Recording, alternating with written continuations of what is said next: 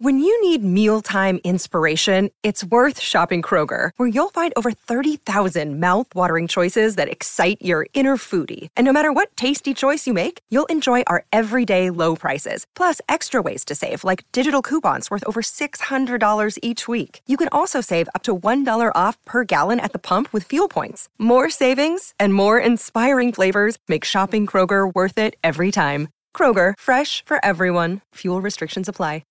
Welcome back, everybody. Lovely to have you with us for more life changing stories from the Pride of Britain, the podcast brought to you from all of us on the Pride of Britain team and our friends at TSB. Now, as you probably realised, we love to talk about the things that matter most, and this week is no different. Believe it or not, this year sees the UK's LGBTQ plus community mark 50 years of Pride. That's half a century of celebrating and campaigning for inclusivity and visibility. In this week's episode, we'll be revisiting that remarkable timeline, speaking to those pushing for change right at the very beginning, then and also now. We're joined by a host of important voices in this campaign, including the Force of Nature, who is presenter and DJ Jsky, TSB's Emma Springham, and veteran activist and incredible woman with a quite remarkable story and a Pride of Manchester winner, Luchia Fitzgerald. First of all, I managed to grab Jsky for a frank and a pretty upbeat chat about his remarkable journey. Well, hello, beautiful man. I look. First of all, I love your earrings. Thank you. I mean, what's an outfit without an earring? and the and the idea that you've got this whole rack of clothes behind you, just absolutely love it. Really, really do. Now, I want to talk about your life because you look so fabulous. I mean, you look absolutely. You know, I, I put the camera on here and it's like boom. I mean, coming from you, Carol, you're the one that's known for being fabulous. I'm a mere mortal in your shadows. Hardly the state of me. But tell me about your background, first of all. I'm a born and bred Mancunian. Um, my parents, my mum was born in Jamaica. She came over to the UK when she was six years of age on a plane by herself. Very brave woman, very incredible story there. By herself? Um, yeah, she was, wow. she was, she was left behind, so she had to make the journey back on her own. Um, and she's just a, an amazing woman. She's not like too mad at my family about it, but she's like very inspiring. Um, my dad's dad, um, who passed away last year, he was from St. Kitts, so it's quite a mixed heritage that I've got. And um, I went to school in Whitefield and then to college in Bury and to university in Huddersfield. I am a singer, songwriter, and a presenter. I've done a lots of different random things, but I was assigned the name Jsky at college um, by a music producer that I wanted to work with. At the time, I was calling myself Jay Style because I was like, you know, I can do any style of music I want. And it's like, if you're going to work with me, I'm going to give you a new name. But what I didn't realize was at the time, he was actually taking the mick out of me and saying, like, this kid's got his head in the clouds, he's never going to make it. And the song that I wrote, he ended up giving to another artist. So he stole my song. And I just had finished watching the film Tina Turner, What's Love Got to Do with It, where she fought for her name because I'd been gigging with that name. So I was like, well, if you're going to steal the song, then I'm going to steal the name and I'm going to tell people it's because the sky's the limit. And it just made it work since then. you seem to me like one of those people who makes everything work. You have Whatever, to. Whatever's handed to you, you make it work, don't you? Oh, thank you. Well, you know what this industry's like, Carol. Is you've got to just roll with the punches sometimes. you do right now. Tell us um, about your kind of history. You know, in terms of the LGBT uh, aspect of it, and and what it was like growing up. It was the second year of uni that I finally accepted and understood that I was um, not a straight person. And um, I'm not the sort of person to shy away from things. So that very weekend, I got my mum down and my brother down to my halls and we went for a coffee and I told them and we all cried. Um, and to be honest, my mum and my brother, they're very protective of me. So if anything, it just made them worry more. And they just said, like, as long as you can be safe and not like put yourself in too much danger. I think I've probably made them worry even more since because I think I've kind of pushed it as far as I can at the moment. um, but it's just been a, a long journey in terms of finding out um, what I like doing and how I like to express myself. But also, um, I was always taught to dress for the job that you want in life, for the position that you want. So when I graduated from university and I started to make, because I thought Manchester was too big a scene to crack white to stay in Huddersfield, but I braved it because I knew some of the popular girls at uni who were doing promotions and all of the VIP events in the on the straight scene in Manchester. Um, and I just thought perfect because the gay scene at the time wasn't accepting of me. I won't get into the clubs there. They'd say like members only. Um, you you can't come. There's there's too many people what? in the club. It, it, it, was very restrictive. So I just thought, fine, because what I'd always done is if people didn't accept me, I'd, I'd make a way to make them jealous.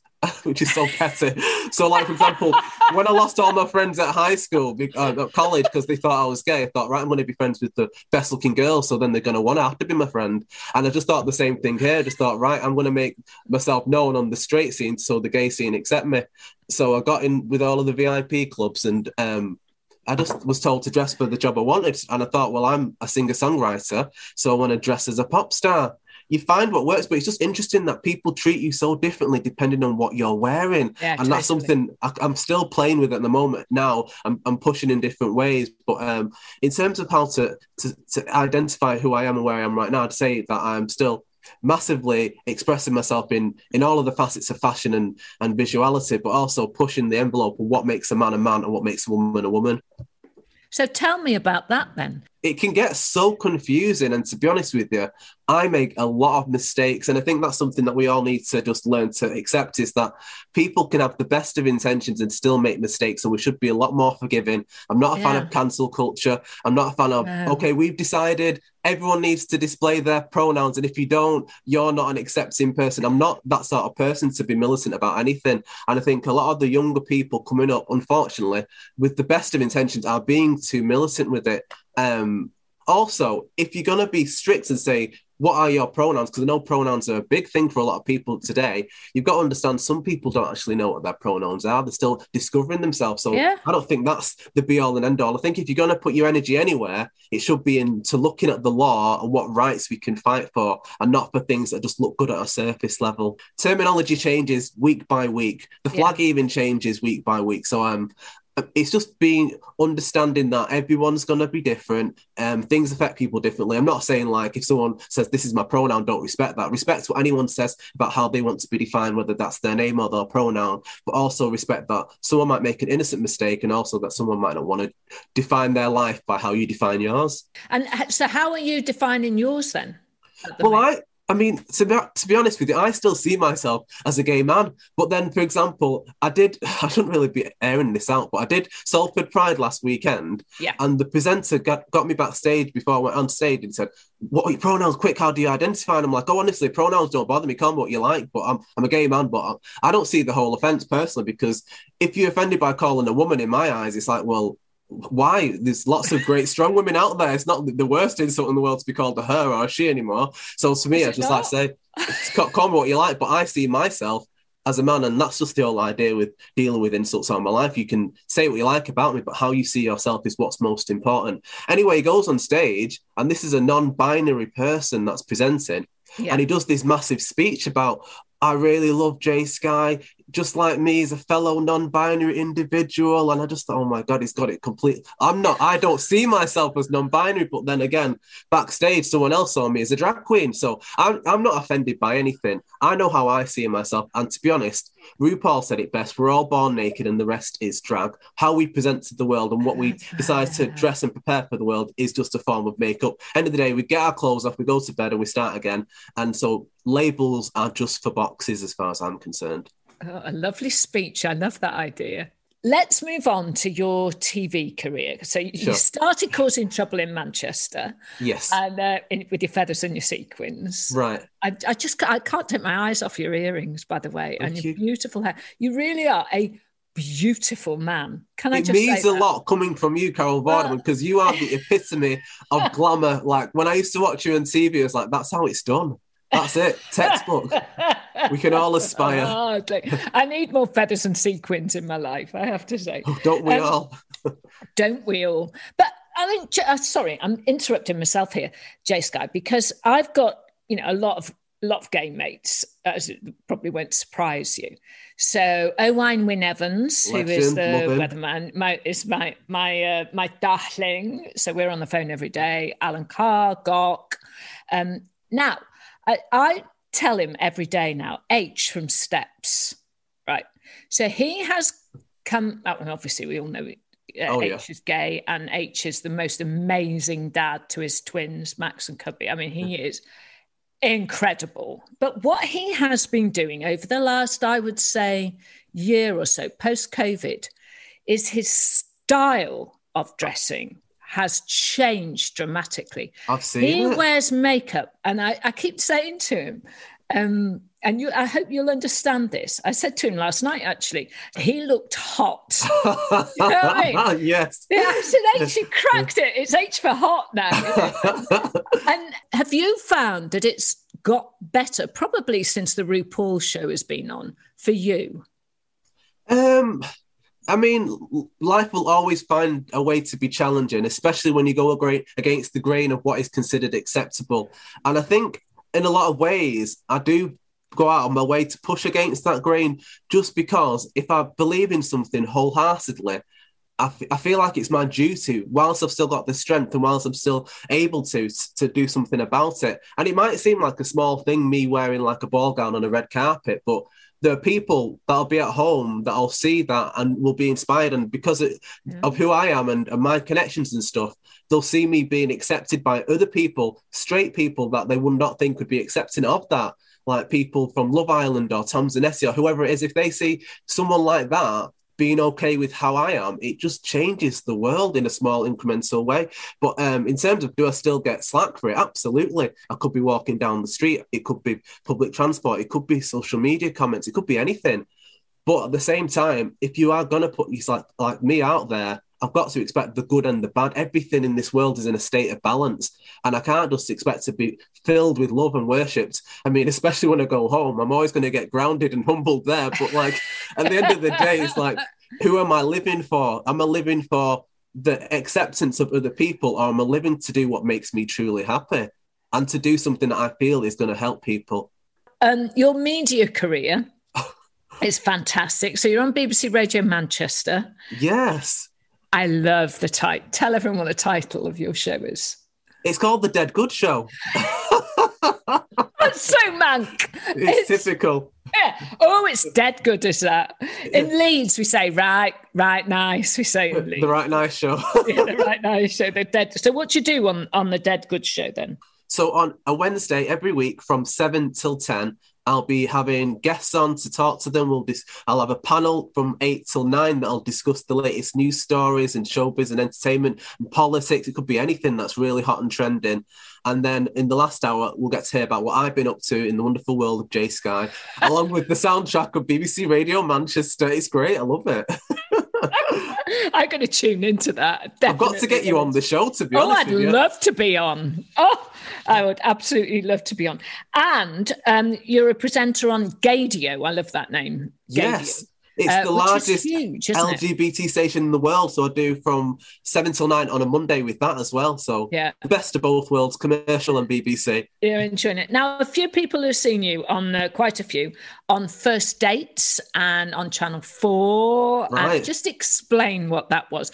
So back in 2015, yeah. Um, I was on the third series of First Dates, but at the time I hadn't seen an episode of it. Um, but I'd seen the trailer, and on the season before, I knew a girl that was on it, and I thought, God, if she's got on it, then I'll get on it, which is really shady, I know. But I saw it and I thought, this is great because I want to make a name for myself, but at the same time, I want to fall in love. It's like I was using the apps and stuff, and I'd been single my whole life up to that point, and I just thought, let's just do it. And then if I fall in love successfully on TV. I could be the nation's sweetheart. It'd be great. I'll be the new Cheryl Cole. But I, I went on the show and literally, like, I was so unprepared for it. I walked in thinking that Fred was my date. I was absolutely buzzing. I didn't have a clue what was going on, but it was a good experience. It was a really good experience. And, um, it got, I think it got like about 2 million viewers, which at the time was a big deal because I don't yeah. think Big Brother was getting that many. So it got in the book and then I got on like in Attitude. It really helped a lot but um, unfortunately, the relationship was never meant to be. Like I just played along a little bit for the cameras because I didn't want to be disrespectful. It's like when you get socks for Christmas and you're like, "Oh, great socks," but you don't want to be rude. and you also don't want to get rejected on camera, so you've also got to give a little bit to the to the guests as well, haven't you? so have you found love since then, Jsky? You know what? I have. Um, so I've been in a relationship for three and a half years now. Oh, it's wow. my first ever boyfriend, and yeah. it's it's working. I'm really lucky. He's the total opposite to me. Um, he's from the countryside. He's and he's, he's quiet. And he's he quieter. he's quieter, but he's very private. Um, so he probably won't even like me saying that much about him. But he's he's lovely. He's a true gentleman. Is he? Oh, yeah. that's lovely. Oh, well, I'm glad you found it. Life will never be dull with you, that's for sure. ever, ever, ever. So, you were a judge on this year's Pride of Manchester, as in right. Pride of Britain Awards. What was that like for you? It was the greatest honour. I got to do it last year, but that was um, virtual because of the lockdown. Of course, yeah. And and even that felt incredible. But like just to be a part of something where you can recognize people from your home city, a city I'm so proud of, and um, for doing such amazing things. It's it's the greatest honor, and it's something I treasure a lot. Obviously, people are like, don't do it because once you're a judge, you can't ever win. But I'm like, it's not about the winning with something like that. It's about being a part of it for me, and I'm just so grateful. yeah, oh, that's wonderful. Now, one of the things that you know a lot of people talk about every day because it happens to everyone is about the haters Right. Uh, you'll have particular kinds of haters. I have particular kinds of haters. Lorraine would have particular kinds of haters. Dr. Hilary, whoever it might be, right, everyone right. has their haters, right? Um, and sometimes when you read the stuff, I tend not to read it because I just think, oh, do you know what? Life's too short. But when you do read it, it can damage people for me, like when I first started like trying to make a name for myself and I was hanging around with some of the girls at Hollyoaks, they used to picture me and like take the mick out of what I was wearing, and they used to call me and friends. It'd be like Stephanie Davis and friend, Georgie Porter, and it was always and yeah. friend. But then the comment section would on like the Daily Mail, for example, it would be about it would like Georgie or Steffi be like, "What the hell is that thing, freak?" And in one end, I'm like. God, they're calling me out. But in the other, I was like, this article's got nothing to do with me, but all the comments are about me. There's some power in that somewhere. And then in the end, they started calling me like God. I think the evening news said music maestro, and then there was like um, presenter. Before before they knew it, they settled on fashionista, and I was like, you know what, that's great. I'd never heard that before, and they've not stopped calling me since. And I still don't really know what it means. I just take it as someone that. that likes to dress Whatever. up and pushes the boat. But it's like it's a nice term, and people have sort of like associated like, oh, he's the Manchester fashionista, and I'll and I'll take that. Um, but in terms of like how do you manage haters? I think it's just a case of when you pick up your phone, because we're all addicted to our phones and to the internet in some respects, we have to ask ourselves, what is the point of us picking up our phone? Because if we're going into it with no point and no intention, then we're going to be in a way vulnerable to whatever we we see and receive. So for me, it's like if I'm doing it to promote myself, right, that's my focus. I'm doing it to send this tweet because that's my job. If I'm doing it to, to catch up on stuff, right, that's what I'm doing it for. If I'm doing it because I care what people think about something, then I'll look at the notification, then I'll look at the comments. But you've got to be mentally prepared for the good and the bad. Otherwise, it'll take you by surprise and it'll knock you off your feet, and you won't want to pick it up again. Um, so it's just remembering as well. That It's also it's not real, and if you're not liking what you're seeing, you don't have to see it. Like I know people are all for like enforcing stricter policies on, on social media, like, oh, you must have to verify your identity. I mean, people will always find a way to be a hater, whether you're verified or not. I think it's just a matter of if someone does something that's wrong, that's threatening, you report it. If you don't like what you see from someone, you block them, you mute them. You don't have to respond to everything because whatever you respond to, you're just going to encourage more of. What you resist persists. I'm a firm believer in that. And um, if you feed into something, it's it's going to grow. So I just comment on the things that are nice and that I like. And if someone tries to come for me, then the best thing I can do is ignore them because end of the day, all they want yeah. is my attention. Yeah.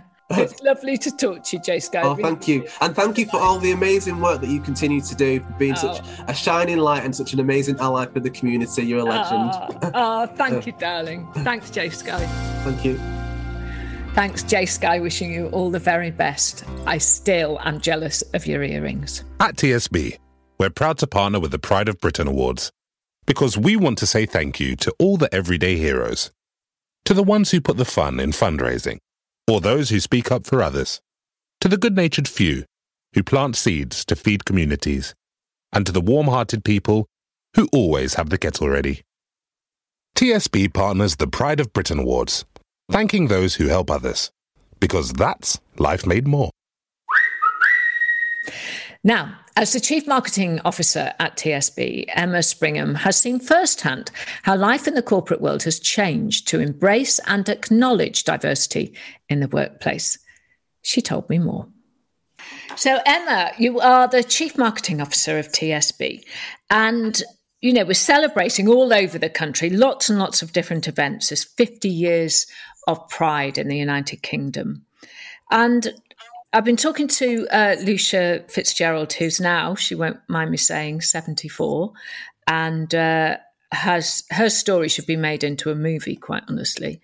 Um, and and you know she remembers and i think it's good to remember and do you think it's good to remember the early days when things were not as they are now i think it's really important to remember it i came out nearly 30 years ago and i was scared you know i was scared the feelings of shame and guilt and people finding out that's just in my personal life and then in my corporate life you know that was another element of if i'm going to be rejected in family and friends, it's kind of, you know, this corporate was another sort of ladder, really, I suppose, in, in my life to kind of get through. I think it's really important. I, have got twins, they're 13, and the way they talk, oh, it's just, it's a completely different conversation. It's, it's liberating. But for me, I remind them you know, different stories of where we've come from and the history. And, you know, I really try and take them on that journey so they realize that I've been on a journey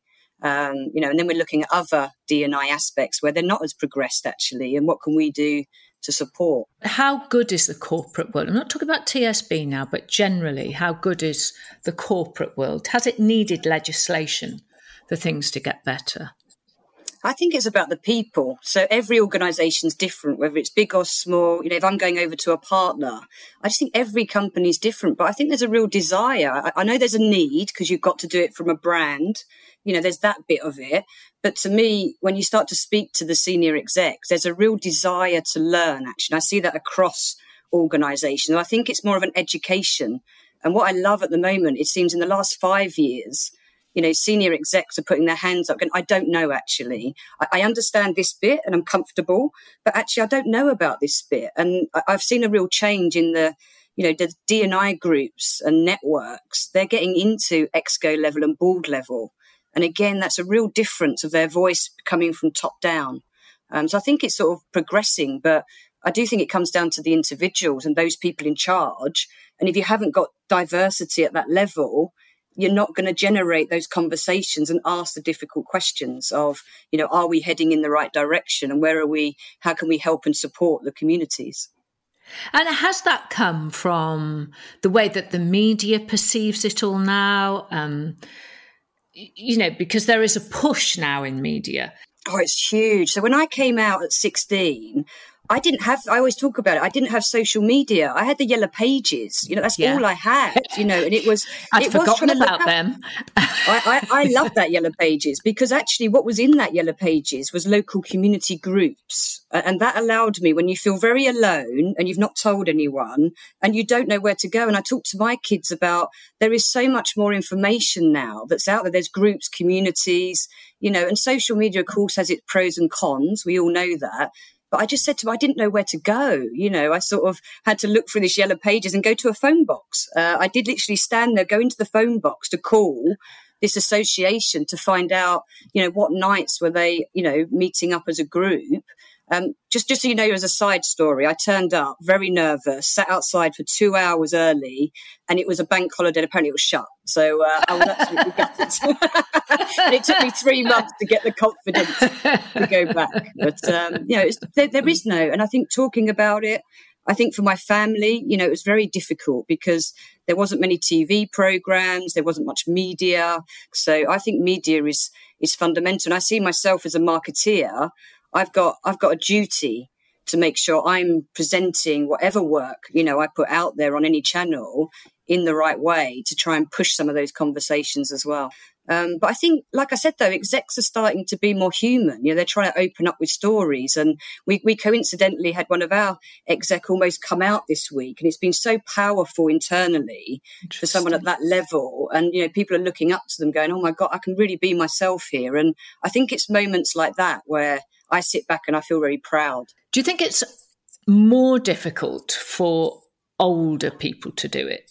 It depends if they've got children or nieces and nephews. And I, I, think that, you know, as more families are becoming more open, I think that's kind of helping actually, you know, and I think I, I find there's a difference between people that have experienced within their own family. Uh, and I think that helps. And I think, I think media plays a huge part, you know, of the, it is okay, you know, and to talk about it. But yeah, I find more if they've got children, um, there's a greater understanding or nieces and nephews, definitely, to get that generation so you said you were 16 when you came out.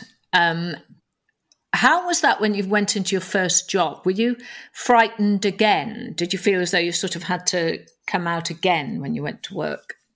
I didn't, yeah, I came out 16, but it was very much a secret in the family. So it sort of held in.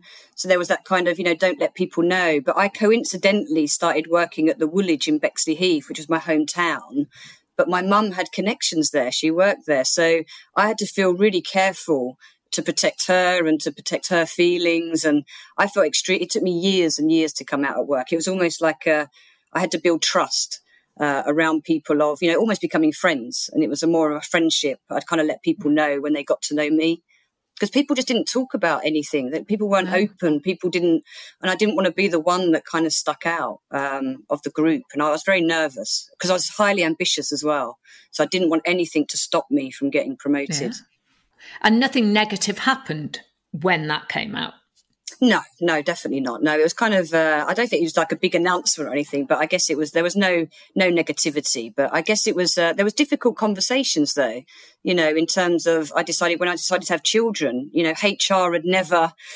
You know, considered what do we do with a same-sex couple that are, you know, having children. So there was, I think, I was very much sort of leading some of the conversations with HR uh, and sort of looking at different ways of doing things at that point what was their attitude? Because you know, often in HR they want to help, don't they? But the rules are set and and so on. What was their attitude back then? I think it was very, this is, we're talking now 13, 14 years ago, and there hadn't really been anybody else that had gone through that process. So they actually decided to treat me in a similar way that a man would. So I got two weeks paternity leave.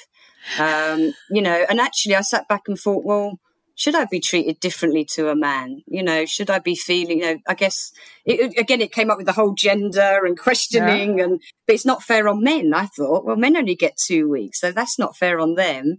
Um, but that's why I'm so pleased now to see, you know, people can share the, the maternity leave, you know, both men and women. That's a big thing for me, actually, to know that's now changed and, and organizations are starting to allow men to have the same maternity uh, as women you know, obviously TSB, you have how many employees are there at, at TSB now? How many people in there? Yeah, 7,000, 8,000, lots. Yeah, it's lots huge, isn't yeah. it? It's absolutely huge.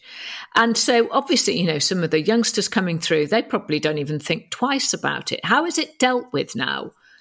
Um, I think it'll always be a thing for some people. So I don't think it, because I'm senior as well. I don't feel like I still have the reality of being maybe in younger roles or different roles, or, you know, I'm not sure I have different backgrounds. It still depends on your family, doesn't it? And how they sort of react and support you.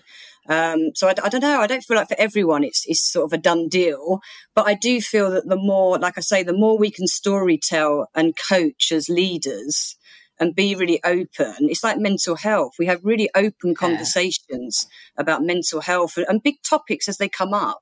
You know, when George Floyd, you know, that happened, there was big conversations that we were driving to, you know, let's talk about this, this open up conversations. And I think I don't like it when it takes an event to do that. But I think since these things have started to happen, I think just cultures are starting to open up. And I think employees are demanding more where they can you know, in terms of, I, I, always talk, when I talk openly, is I interview the companies really hard as I go in around, you know, what are their beliefs around diversity and inclusion? Can they give me examples of what they're doing? You know, I do interview to make sure I'm going to fit into that culture.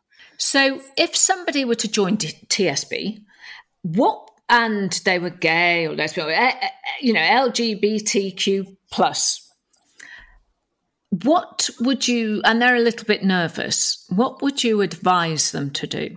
I think the first thing is most organizations now do have a network, whether that be full, you know, diversity and inclusion or separate groups. So the first thing I always do is join those groups because then you've got like-minded people that think very similar to you and you can start to have really open conversations. So I always head for the groups first um, you know, to try and get that kind of inclusion, networking. And I think it kind of goes from there, really. You often then get, you know, involved in a campaign or a project, and then you kind of get swept along on the journey with them, actually. Um, I always find starting there really helps, um, sort of integrate in. How far are we to what you would regard as the perfect scenario in the corporate world with diversity now? Outside of TSB as well. Well, let's say TSB to start with. I'd say that I'd, I'd, mark TSB actually like nine out of 10, but we've got loads Excellent. more to do and there's big plans. You know, there is big plans of what can we do? We're looking at our data. We're looking at our customers as well. It's not only employees, it's also customers and how do we meet their very specific needs actually? And we're trying to go quite granular. So there's, I say eight out of 10. Let me be, uh, a bit more considerate of, uh, I think there's more we can do, but we're definitely on the right path. Definitely. And what about in the wider corporate world? I think there's just some brands that are brilliant. You know, Lego did a fantastic campaign last year. You know, I have to look at the marketing, of course, I can't help it. But, you know, I think Virgin Atlantic, again, you know, they're all about, they put it at the core of their brand values. And again, that's what TSB are really passionate about, is putting it right at the core because we know we're only good as our employees and we're only as successful with customers. So, you know, we've got to move into those directions to truly understand customer needs you know, on Pride of Britain, we regard equality, diversity. We, we, we, you know, we've been a big supporter of all of this since we began uh, 23 years ago. Um, is that part of the reason why TSB has sponsored the Pride of Britain Awards for so long? I think it is. Yeah, I think it's humbling. I think that's the big thing about, yeah. you know, Pride of Britain is you can't help but walk in that room. We've had these conversations outside. Is you walk in that room and you forget all of that stuff. You, you hear the stories, and it just kind of makes all of the. I don't know. I hope that the hatred and the discrimination kind of gets questioned because you just admire and inspired by these people and brave as yeah, all these different opportunities. I just find it totally humbling. And I think that's a lot of it actually is that humbling and everyday heroes. You know, there's these everyday heroes that we need to celebrate. Uh, and I know that I just get very proud every time I'm in that room of, you know, the people that are up on stage. I think it's incredible. And I always walk away slightly different in my views yeah. or appreciation or, I don't know, I always walk away slightly different and changed. Yeah. Uh, that's a, a, wonderful thing to hear because you know it's it's what we've always wanted to happen with the Pride of Britain. And when people watch it, you kind of, even though people may be in tears while they're watching it, you know, you go away thinking the world's a better place than before you started watching. Really, yeah, I always cry though, Carol. Guaranteed, I always cry. I don't blame you. I do too. Yeah, it grabs you, doesn't it? really it grabs does, you. It really does. Yeah. Yeah, it does. Well, we wish you all the very best, um, Emma, with everything that you're doing, and uh, I'm glad to hear that that TSB is scoring an eight or nine out of ten. That's a win. You see, I to me a seven out of ten in anything is a win and anything above that is a bonus. So congratulations, and uh, uh, you know, and thank you for all that you're doing. It is very, very important, particularly with this golden anniversary, and it is a golden anniversary um, of celebrating Pride in Britain. I'm very proud to partner with Pride of Britain. Thanks, Emma. A very important part of the whole 50 years of celebration and how things have changed for the LGBTQ plus uh, community. It's, wonderful to know that it, it's, uh, it's changed so radically for the better.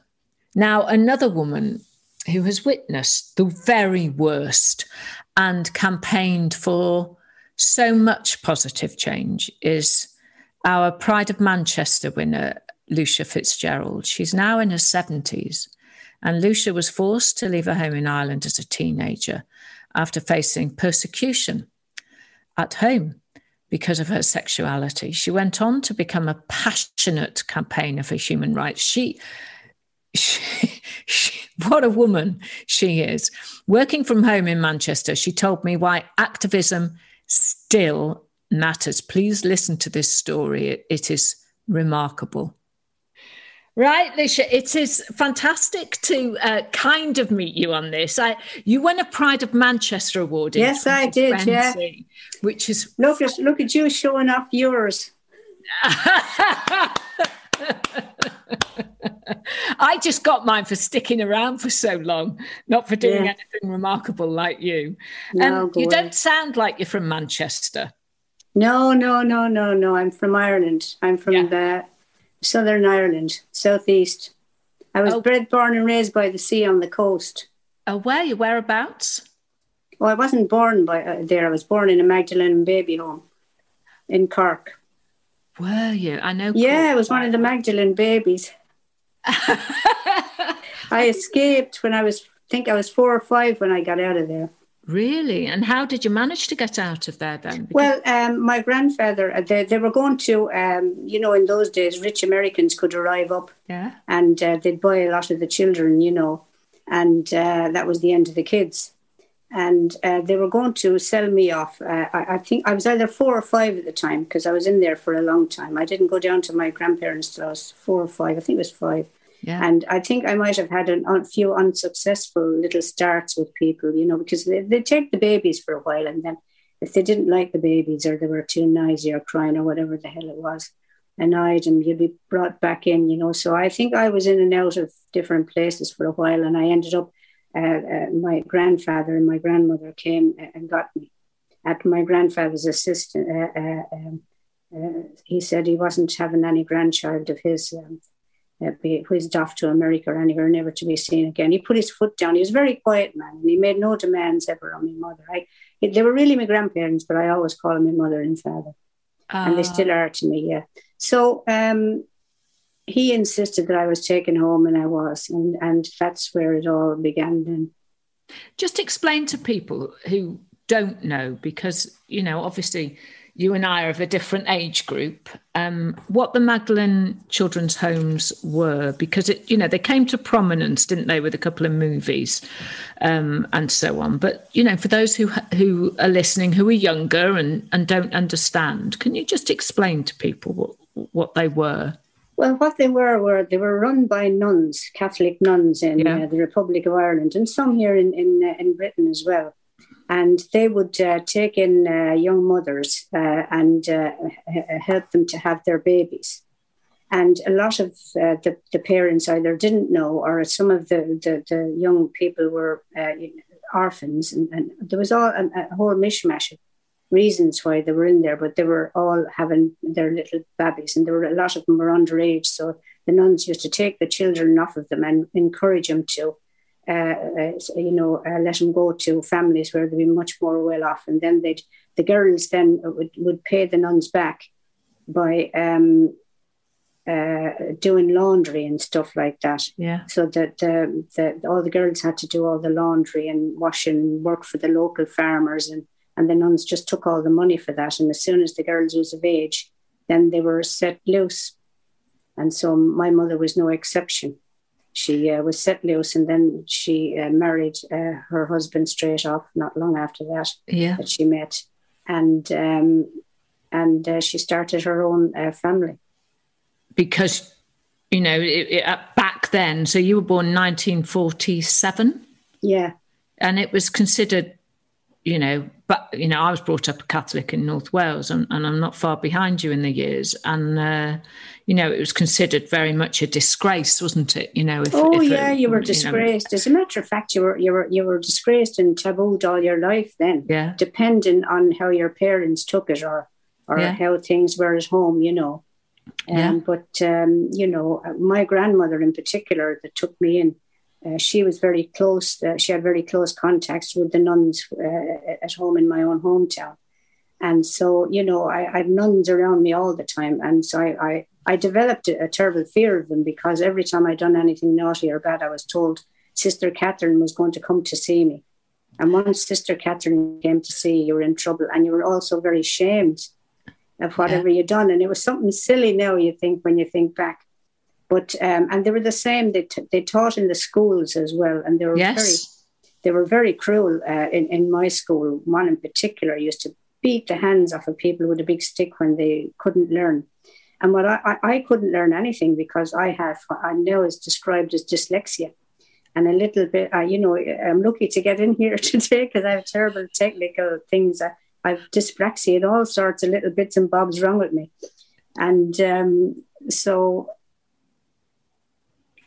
I, I, don't know what how it started. I think it started from the beatings with the sticks uh, on the hands, and you got a terrible fear of uh, trying to do something, you know, yeah. again after that. And, and so everything uh, techie is uh, makes me frightened to death.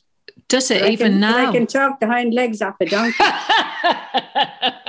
well, well, let's stick to that then. I mean, it, you know, you know, we can learn so much. We can learn so much from your story because you know the reason that you won a Pride of Britain award, uh, as I, as I've said to people, is because you know of the campaigning that you have done on the LGBT issues. Um, so, if I can take you back, then you found yourself homeless when you were just a teenager.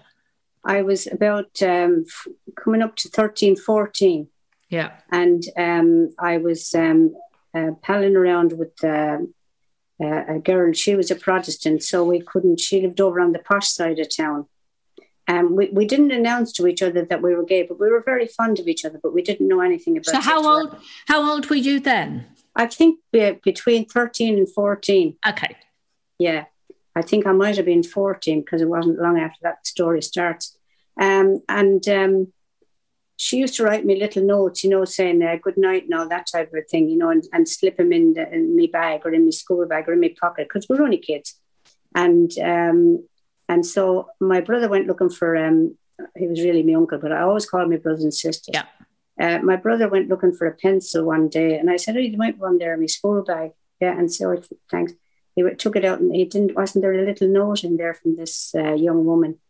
And all hell broke loose um, they thought I was having an affair with her or whatever, whatever. I didn't know anything. I didn't know anything about sexuality, I, and I wasn't interested in boys or girls or sex or anything else at the time. Yeah, and um, I was interested in playing hurling. That's all I wanted to do. Be the best hurler in, on the street. I was very good at throwing stones. That was my thing. anyway, all hell broke loose. And um, my grandmother just lost the plot, and she basically said that um, she was going to have a talk with uh, Daddy, and that um, you know that we uh, she's not this young one is not going. This is what she said. This young one is not bringing any more disgrace on her family. Uh, she can uh, go up to uh, Belfast and uh, go into one of them homes up there. And I'm not having this on my doorstep, uh, along with having to rear and the shame it's brought and all the rest of it and know this, you know. Yeah, uh, she's and not that was because, it. and that wasn't just society. That was a lot of the church as well, wasn't it? Yes, in yes, it was massive. Oh yeah, the church yeah. went hand in hand. Yeah, uh, uh, very very close back then. So you yeah. know, and my brother, my my mother was cleaning the schools that was run by the nuns and everything. So she yeah. was very involved in all that. So I didn't stand a chance. And so the next minute they were talking about what would be described as, uh, I wouldn't call it that today, but they described it in those days as the lunatic asylum, where you could put, you know, children and stuff like that. Yeah. So wow. I thought to myself, God, she's going to put me away. Yeah. yeah. And I, but, but I, I saw it as worse than where I came from. So I thought, oh no, you know. So anyway, as I, I, I started to get really, you know, fed up and depressed and all the rest of it and I, and and the she started really beating me and telling me about all the shame I'd already brought on the family and all this type of thing. And the hidings now was really bad news. They were really yeah. bad news to the point where uh, some of the neighbours on either side actually sent the cruelty man to her twice. So I think she was trying to beat this thing out of me that wasn't there, you know, but it was, but I didn't know, you know what I mean? But yeah. she knew for some reason. And um, even I heard my grandfather saying one night, you know, you can't keep hitting this child like this. You know, it's just not natural. He was a very quiet, easygoing man, very quiet. And she was having none of it. So I thought, if I don't get out of this house, this woman is going to kill me. Yeah. Are you with me? So um, I started rooting around in, in, in, in the drawers for, for some money to see if I could just get out and run away or whatever. And the next minute I pulled out this paper and it wasn't it wasn't my birth certificate. and it had this other woman's name on it, and I had no idea what the hell. I thought, oh my god, what's this? It was in a drawer that I went never went in before, you know. So you at that point really yeah. thought that your biological grandparents were your parents. Oh yeah, they're mummy and daddy, yeah, yeah. and um, and uh, all my brothers and sisters were my brothers and sisters, and they were all my aunts and uncles. Really, I never knew. Yeah, you know, the thing that I was really devastated with with, with it all was the fact that um, uh, me uh, my dad, whom I adored, my grandfather, he he wasn't my grandfather at all. He, sorry, he wasn't my dad at all. He was my grandfather. Yeah. Yeah. And, and so that's it. So it's shock after shock oh, abuse shock after, after shock. abuse. So off I went. I got up on my bicycle. I had a little one of them high Nellies with a big basket. I know. And uh, to do the get the shopping, and off I went and got the bus into uh, the city because uh, I lived in a sort of a country town that had a seaside and thing like that, and uh, and got the train from um, no, it was the bus from um, from there up to uh, up to Dublin, and walked straight in on the boat. And they said, Tickets, please. I said, My mother and father is coming up the gangway in a minute. I said, Can I just in and have a look? And he said, Yeah, okay, go on, off you go. Up I went onto the gangway, and I had a 10 pound note that I stole out of the drawer. That was all I had. And mm. um, I uh, got off at um, Liverpool. Yeah. And um, I uh, went to this address where my birth mother was. Uh, I won't say where it is, but no, I went no. there and um, I stayed there for a couple of months. And um, I decided uh, I, I, had to go. For various reasons, I had to go. So, um, so you're uh, still only like 14? Yes, I was just coming up to 15. I was hitting 15 by then because it was August, September, October. Yeah, I was 15 then uh, in, in, in the October. This was the August when I was yeah. doing this business. So, anyways, um, I arrived at the station and I just stepped out and I just, I thought, I, I, I what happened was when whilst I was at my birth mother's, yeah, um, I had a little job, and I overheard. Sorry, I was uh, missed this. I'm getting very forgetful. Uh, I missed uh, this little bit out. I overheard uh, some of the women uh, in the factory talking about this place in, in Manchester where all these queers go. And I said, Oh, what's a queer? I never knew anything about no. anything. And they said, Oh, they're these dirty old people, you know what I mean? And they have sex with one another and all this type of thing. And I thought, Oh, that's filthy. And then I thought, hold on a minute, you know, I might be a bit like that myself, you know what I mean? Because I'm not yeah. attracted to men at all. But yeah. I'm not attracted to women either. So I've got to, you know. So when I went, uh, they said the the place was in Manchester. So I made for Manchester because I thought if I'm that way, and I think I might, I don't know, uh, then that would be where I would go to. That's so very made, brave, though, considering. Yeah, but I had no place else to go. No, well, you know, i well, it's still brave, Lisha. It's still really, really brave because you use the word queer, and for the youngsters listening, back in that day, that was the oh, word was, to was, describe gay, wasn't it? It's not like it's a different, it's a different version yeah, of the word yeah, back then. Yeah. yeah. If, if if you were queer in those days, you'd get a terrible hiding from the police that arrested yeah. Well, and, it was illegal. Everyone in the street. It was illegal for the lads. It wasn't illegal for, for, for women because Queen Victoria decided that um, the, the, the, there was no such thing as a lesbian. Oh, so that so that, that yeah, Queen exist. Victoria saved our backside. L Queen Vic saved us. And threw all the lads under the bus. Oh, yeah. well, anyway. So, anyways, I made my yes. way down there, and I made my way uh, across from the station, and uh, I went and I sat. Now, when I when I when I got down there, I noticed there was a lot of young people like myself hanging around. So I was delighted. One of them was Irish. Okay. And she showed me the ropes, told me who was who and what's what and where to sit. And if you sit there long enough, uh, you get to know all the prostitutes and they will bring you a bag of chips or, or a sandwich ah. or, or drink a lemonade out of the pub because it used to be frequented at that particular time, the gay club, uh, the gay pub in Manchester with um, all the LGBTQ plus people plus prostitutes because yeah. the prostitutes went in there after they did their business uh, to get a bit of peace. Uh, from the outside world, so to speak, because we yeah. all welcomed everybody in there. We didn't care who who they who anyone was. For a living. There yeah. was no prejudice in, in, in the LGBT plus clubs or pubs in those days. Yeah. No. So everybody that was quirky was welcome. we understood women's situation. Yeah, yeah. so I, and that was true. Yeah, uh, a lot of the older prostitutes, and, and there was one one Irish uh, prostitute that oh, really took a shine to me and used to look after me all the time.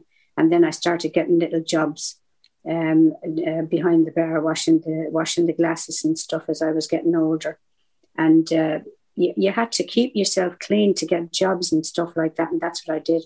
And in Piccadilly Gardens, there was a, a yeah. toilets where you could go downstairs in there, and there was wash basins and everything.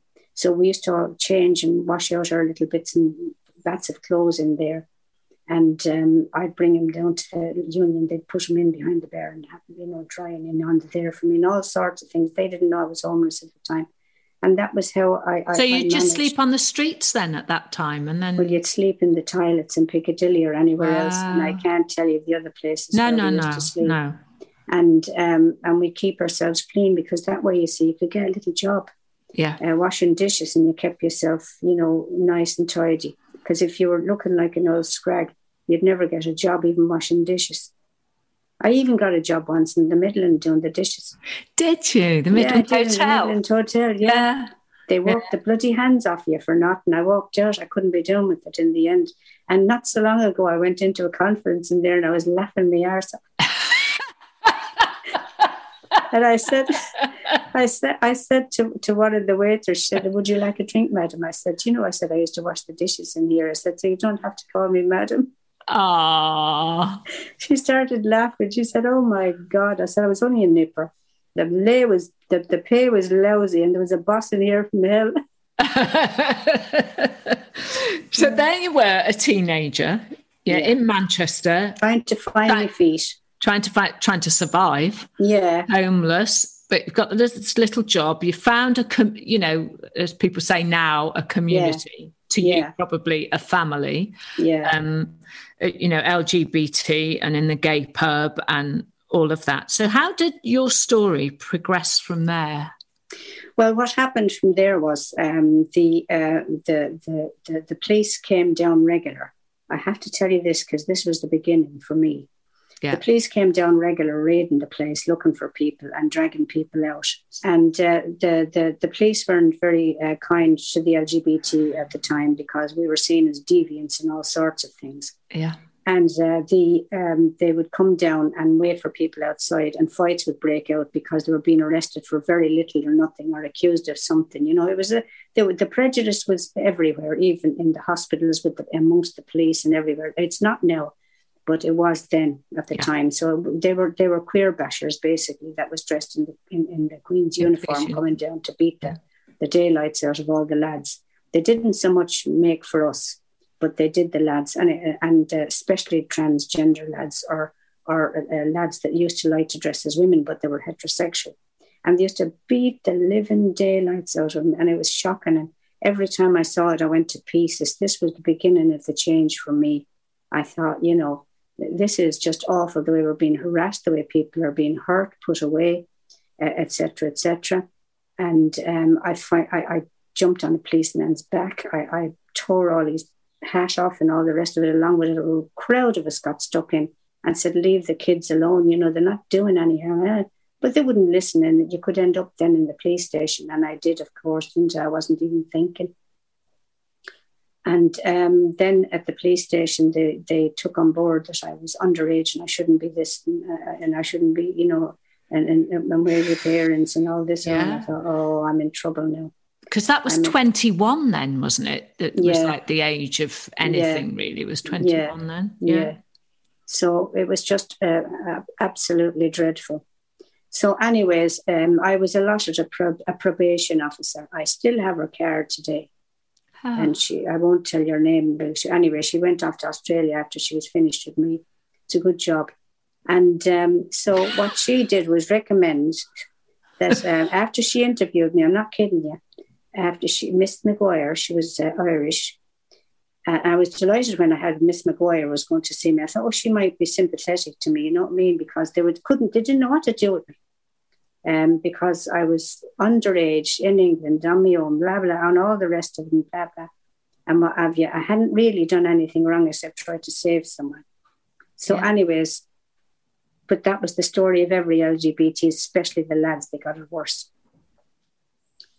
I ended up talking to this Miss McGuire, and she decided that I need to go and see a doctor, and that that's probably, uh, you know, the, the the reason I'm so upset, and this is why I'm, uh, you know, jumping around on people's backs outside a queer pub, pub like this, and blah blah blah. She said to me, "Are you a lesbian?" I said, "I don't know what I am."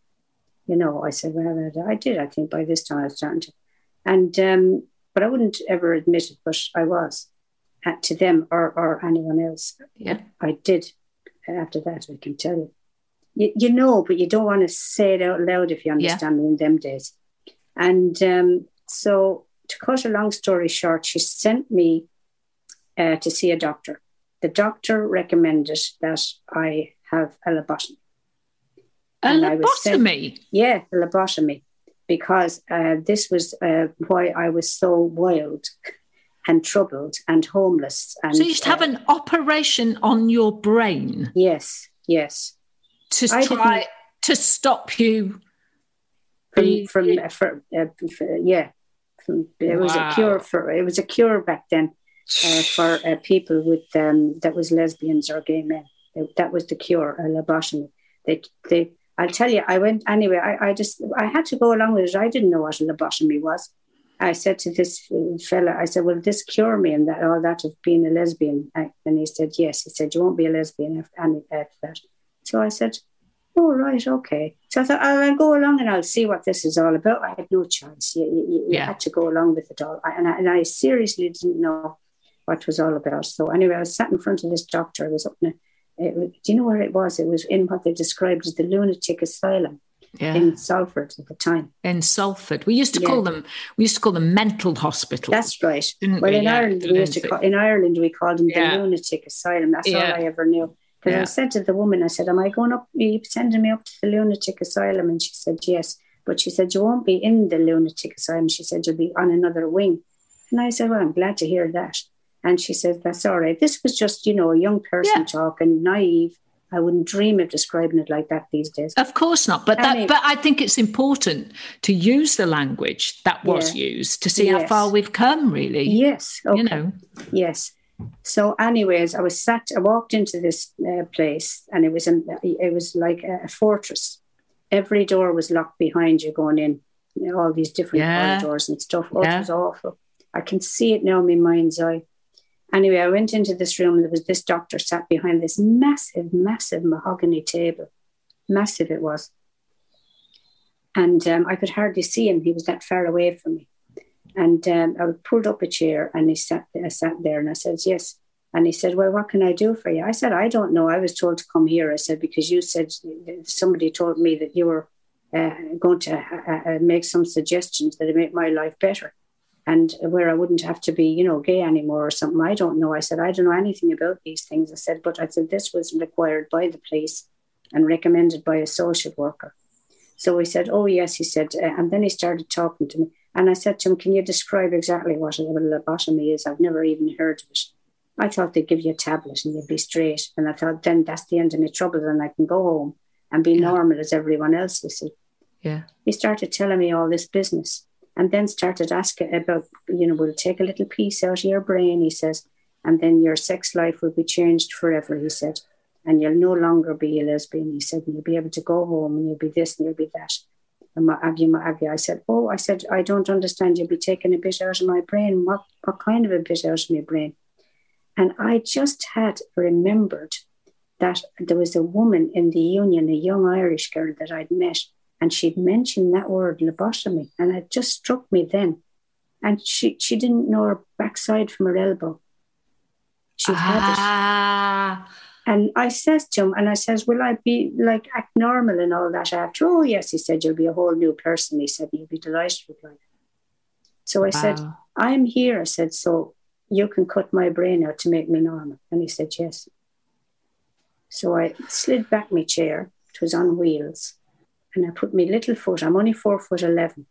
I put my foot up on the table, the two feet, sorry, on the table in mahogany. Yeah. And I pushed it and I pinned him to the back of the room. Yeah. Yeah. And I bolted for the door.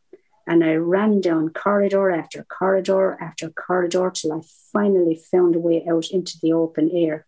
And I got out some side door that was open because the whole place was locked. And I ran and I ran and I ran till I went back to where I was living. And they, when I got there, they said, the police has already been here looking for you. I said, well, can I come in? And they said, because it was like, you know, where we all used to live. Yeah. Be all shacked up in one room or something. And la da. So anyway, they, I was hiding in there for weeks and weeks and weeks, and the police was looking for me. Anyway, they, they opened the door and said, we're looking for Miss Fitzgerald. And Didn't I answer the door? I said, no, I said, there's nobody here. I said, called Lucy Fitzgerald. I said, that's a lovely name. I never heard of it before. And she said, well, her name is actually Mary Angela. And I said, oh, right, okay. And so they said, have you ever heard of her? I said, no. Does she live here? I said, no, love, she don't. And they looked at me, the two of them. Yeah. And I, I thought to myself, there's something fishy here. And they just looked at me again. And this one spoke and she came up closer and she looked at me. She said, Brown eyes, dark hair, dark skin. And you're not Luchia Fitzgerald. You're four foot 11. I said, How? She, she said, and Luchia Fitzgerald was supposed to be four foot 11. Oh, it gives, we have the description of you or, or someone like you. Well, I said, I don't know who it is that's like me. I said, but I'm not uh, Luchia Fitzgerald. What about Mary Angela Fitzgerald? No. And she smiled and she said, Thank you very much. And, and off they went. I think the pair of them are gay to this day. Really? Yes, I think the pair of them are gay to this day. So they never reported you? Or... No, they said they couldn't find me. I wasn't there. Oh, wow. Yeah. That's amazing. Yeah, it is amazing. And that was the end of it that was the end of it. And, and I considered myself the luckiest person in the world because not everyone got off as lightly. Yeah. Anyway, to cut a, a long story short, after that, um, I started getting myself on my feet, getting little jobs down the nightclubs, down the gay clubs, and everything else. And I, I was getting older and more wiser. But what I didn't like was what was happening uh, to uh, the, the, the, all the lads losing jobs uh, if they were teachers or working in the hospitals or anything else. And all that kind of a thing was starting to play on my mind a bit, the way people were being treated. Because it um, only became legal to be gay as a man. Was it 75 or something like that? So, yeah, it was in the 70s. Mid 70s, wasn't it? Yeah. yeah. And um, and I, I, could be wrong about that, you know, but I didn't pay much attention. I was I focused on the community where I was uh, uh, living and what was happening in that. But of course, that was happening the whole country. Yeah. That the same thing was happening in, every town and city in, in, in, the country. But I was only focused on, on, on mine. So I was starting to get a bit depressed, Carol, about the whole thing, you know, because I thought, how long can can can I live like this, looking at all this terrible stuff happening to people, you know, and being put down and being chastised, and everyone calling us barn pots. You know what I mean? uh, and stuff like that. And there was more and more iffy people coming into the gay pubs and clubs, you know. And uh, and and more, you keep hearing of people being beaten or uh, gone yeah. missing. A lot of young people were going missing during that time in Manchester. Believe me, they were, and we were all getting quite afraid. And I was starting to kind of go take a bit of a turn. Are you with yeah. me? Yeah. And I did start to get quite depressed about myself. And um, I was sat one night in this uh, gay club, and um, I was thinking to myself, what am I going to do? You know, I, I, I really don't want to live like this, looking at everybody, you know, going through what they're going through. And I overheard a conversation with a couple of people that was sat uh, on a table nearby, and it was three or four women. And uh, I, I got the impression they were from the university because they were talking in kind of very intellectual. I didn't even know what intellectual meant by then. I'd never even heard the bloody word. I didn't know what an MP was. I didn't know anything about anything. I was a greenhorn, as they used to call us in the days. Knew nothing. And so you could beat me till I'm black and blue, but you'd never get anything out of me because I didn't know anything. But I thought it was really interesting what these girls were talking about. They were talking about, you know, we shouldn't all have to be living like this, you know. Uh, there has to be some way we can um, uh, get legislation going and all this. And I thought, what the hell is legislation going? What are they talking about? So anyway, I says, excuse me, girls. I said, is there any chance? I said, I could join the table. I said, I said, I'm not after anyone at the table. Don't get me wrong. I said, but I said, what I'm interested in, I said, is what you're talking about. I said, because I feel like I've had enough myself. So to cut a long story short, uh, the one the, the per, one of the people that was sitting at the table was uh, my best friend for life, Angela Cooper, and she was the one with all the education, and I was the one with all the street knowledge. If you put the two of us together, powerful, we were the biggest blackguards Manchester ever came across. we didn't care. But anyways, they were explaining to me after that all, and then they were explaining to me that they were just starting a thing called GLF, which was Gay Liberation Front, that had oh. happened in America, and they were starting uh, the same thing here. As and the lads uh, in the Union uh, pub at, at, at, that time in Manchester was talking about doing the same thing. So we all joined up together, and I was learning about this thing, new thing to me called politics. And I kept having to say, "What does that mean? What does that mean? What does that mean? oh, could you do that? Could you do this?" So I became more and more educated as well as uh, uh, uh politicized.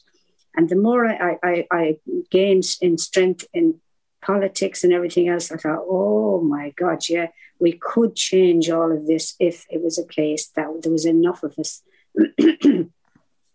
so um, what happened after that was um, the, the, the, the women's movement in Manchester that was absolutely massive at the time Fantastic. So, when you talk about the women's movement, was that about yes. uh, women who'd suffered domestic abuse, or was it this is a lesbian? Women's liberation. It, it was the women's women's movement. It was like a women's liberation movement, like like a feminist. Thing. Yes, exactly. Right. Okay. Yeah, yeah, yeah. And um, um, they were talking at the table one night, saying that's what we should do. We should join the women's movement, yeah, and see what go to start going to some of the meetings and things and see what happens. Yeah. So we went along to a couple of the meetings at uh, the women's centre. They had a little women's centre. It was oh, it was a right dive. You know, you just took what you could get in those days. Yeah. And most of the women in the women's centre uh, was all very middle class and very well educated. But by God, they knew their stuff, and um, they didn't half educate me. I'll tell you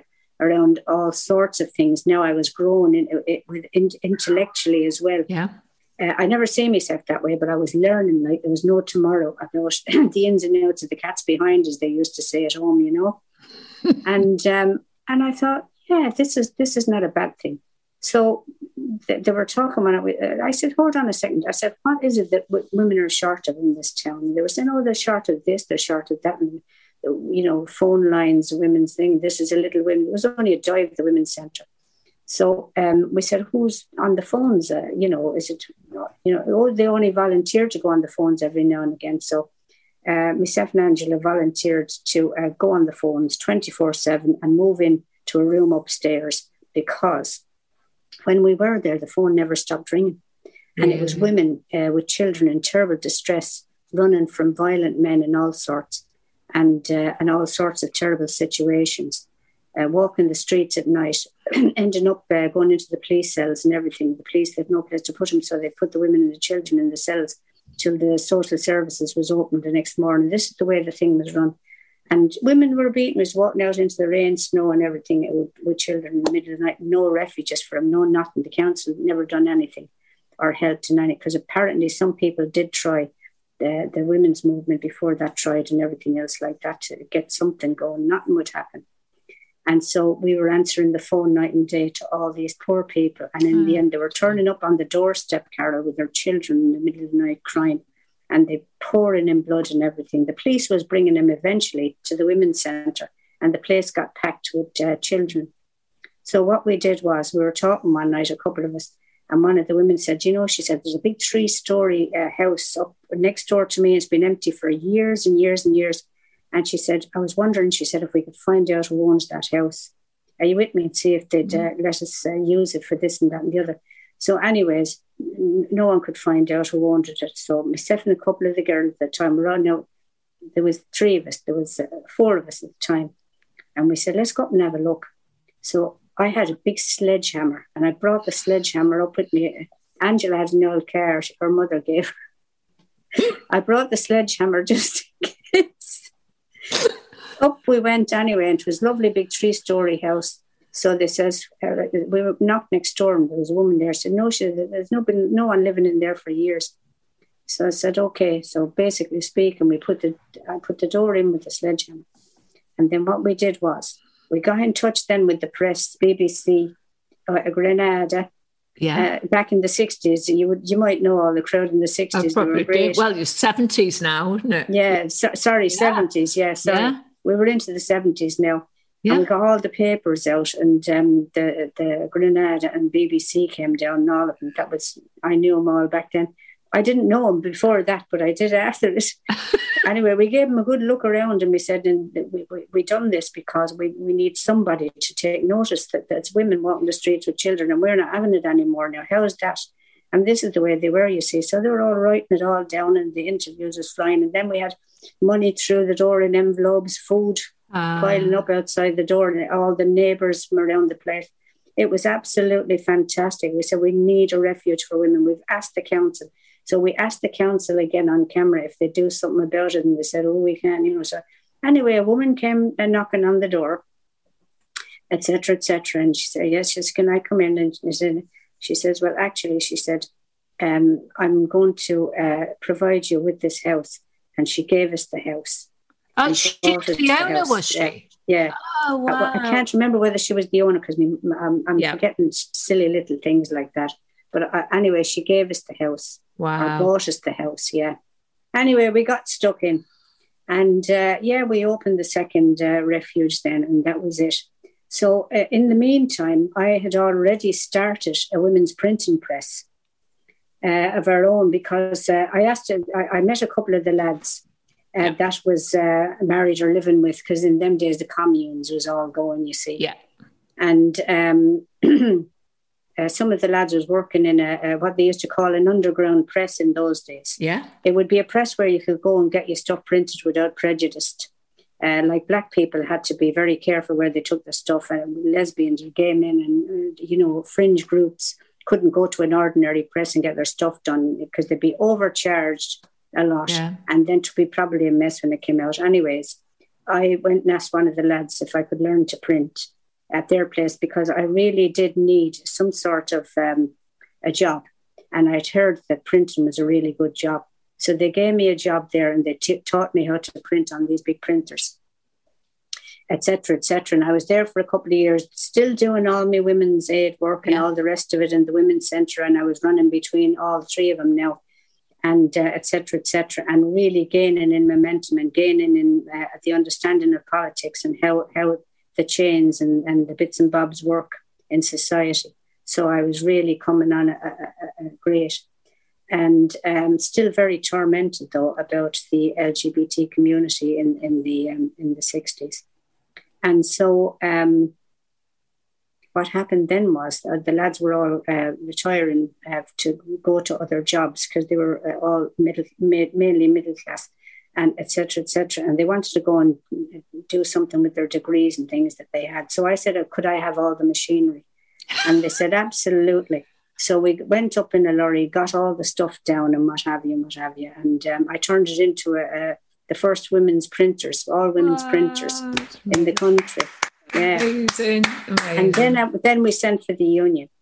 And we asked the union if I asked the union if I could have a printer's card because you see, then we could get grants. Once you had a right. part of the, the union, yeah. Could, uh, and the unions were really strong in the 70s. Oh, they were. Before Thatcher came in in 79, oh, yeah. it was, yeah, yeah. So along came the fella anyway. And um, he turned around and he was saying, yeah, well, you know, he said, uh, women, he said, women aren't printers. So how, how can I give you a, how can I accept you into the uh, women are in printers? And I said, well, what do you think we're doing on the machines downstairs knitting? And he said, no. He says, I no, I understand. He said, but those, he said, you'd, you'd be classed as a machine minder, but not a printer. I said, You're a woman. So I said, so so the lads, if the lads were still here, they'd be printers, and you'd give them their NGA card. And he said, yes. So I said, and I was classed now. I said as a machine minder. I said, Not a printer. He said, Correct. I said, All right. So I says, I'll tell you what now, says I. Why don't you? I said, Go away and have a little think about coming on telly with me. I said, and tell the whole world that. I said, and I think I said, you know, we might get a bit of support. I said, around this. I said, so will you go back and have a word with your union? I said, and tell them that I said, yeah, that the next time we have a chat about this, would they be in, it might be in front of a camera if they wouldn't mind, because I said, I'm not going to, you know, let this line, take this line down. So they said, okay, because I said, we need to apply for grants so that we can train other women to print so that they can go out and have any kind of a career that they want in, in what they call manual trades. Yeah. Because there was a lot of engineering, you see, involved in it. Absolutely, yeah. Because it was big print machines. And so, so bigger than you, very, Oh, every everything is bigger than me.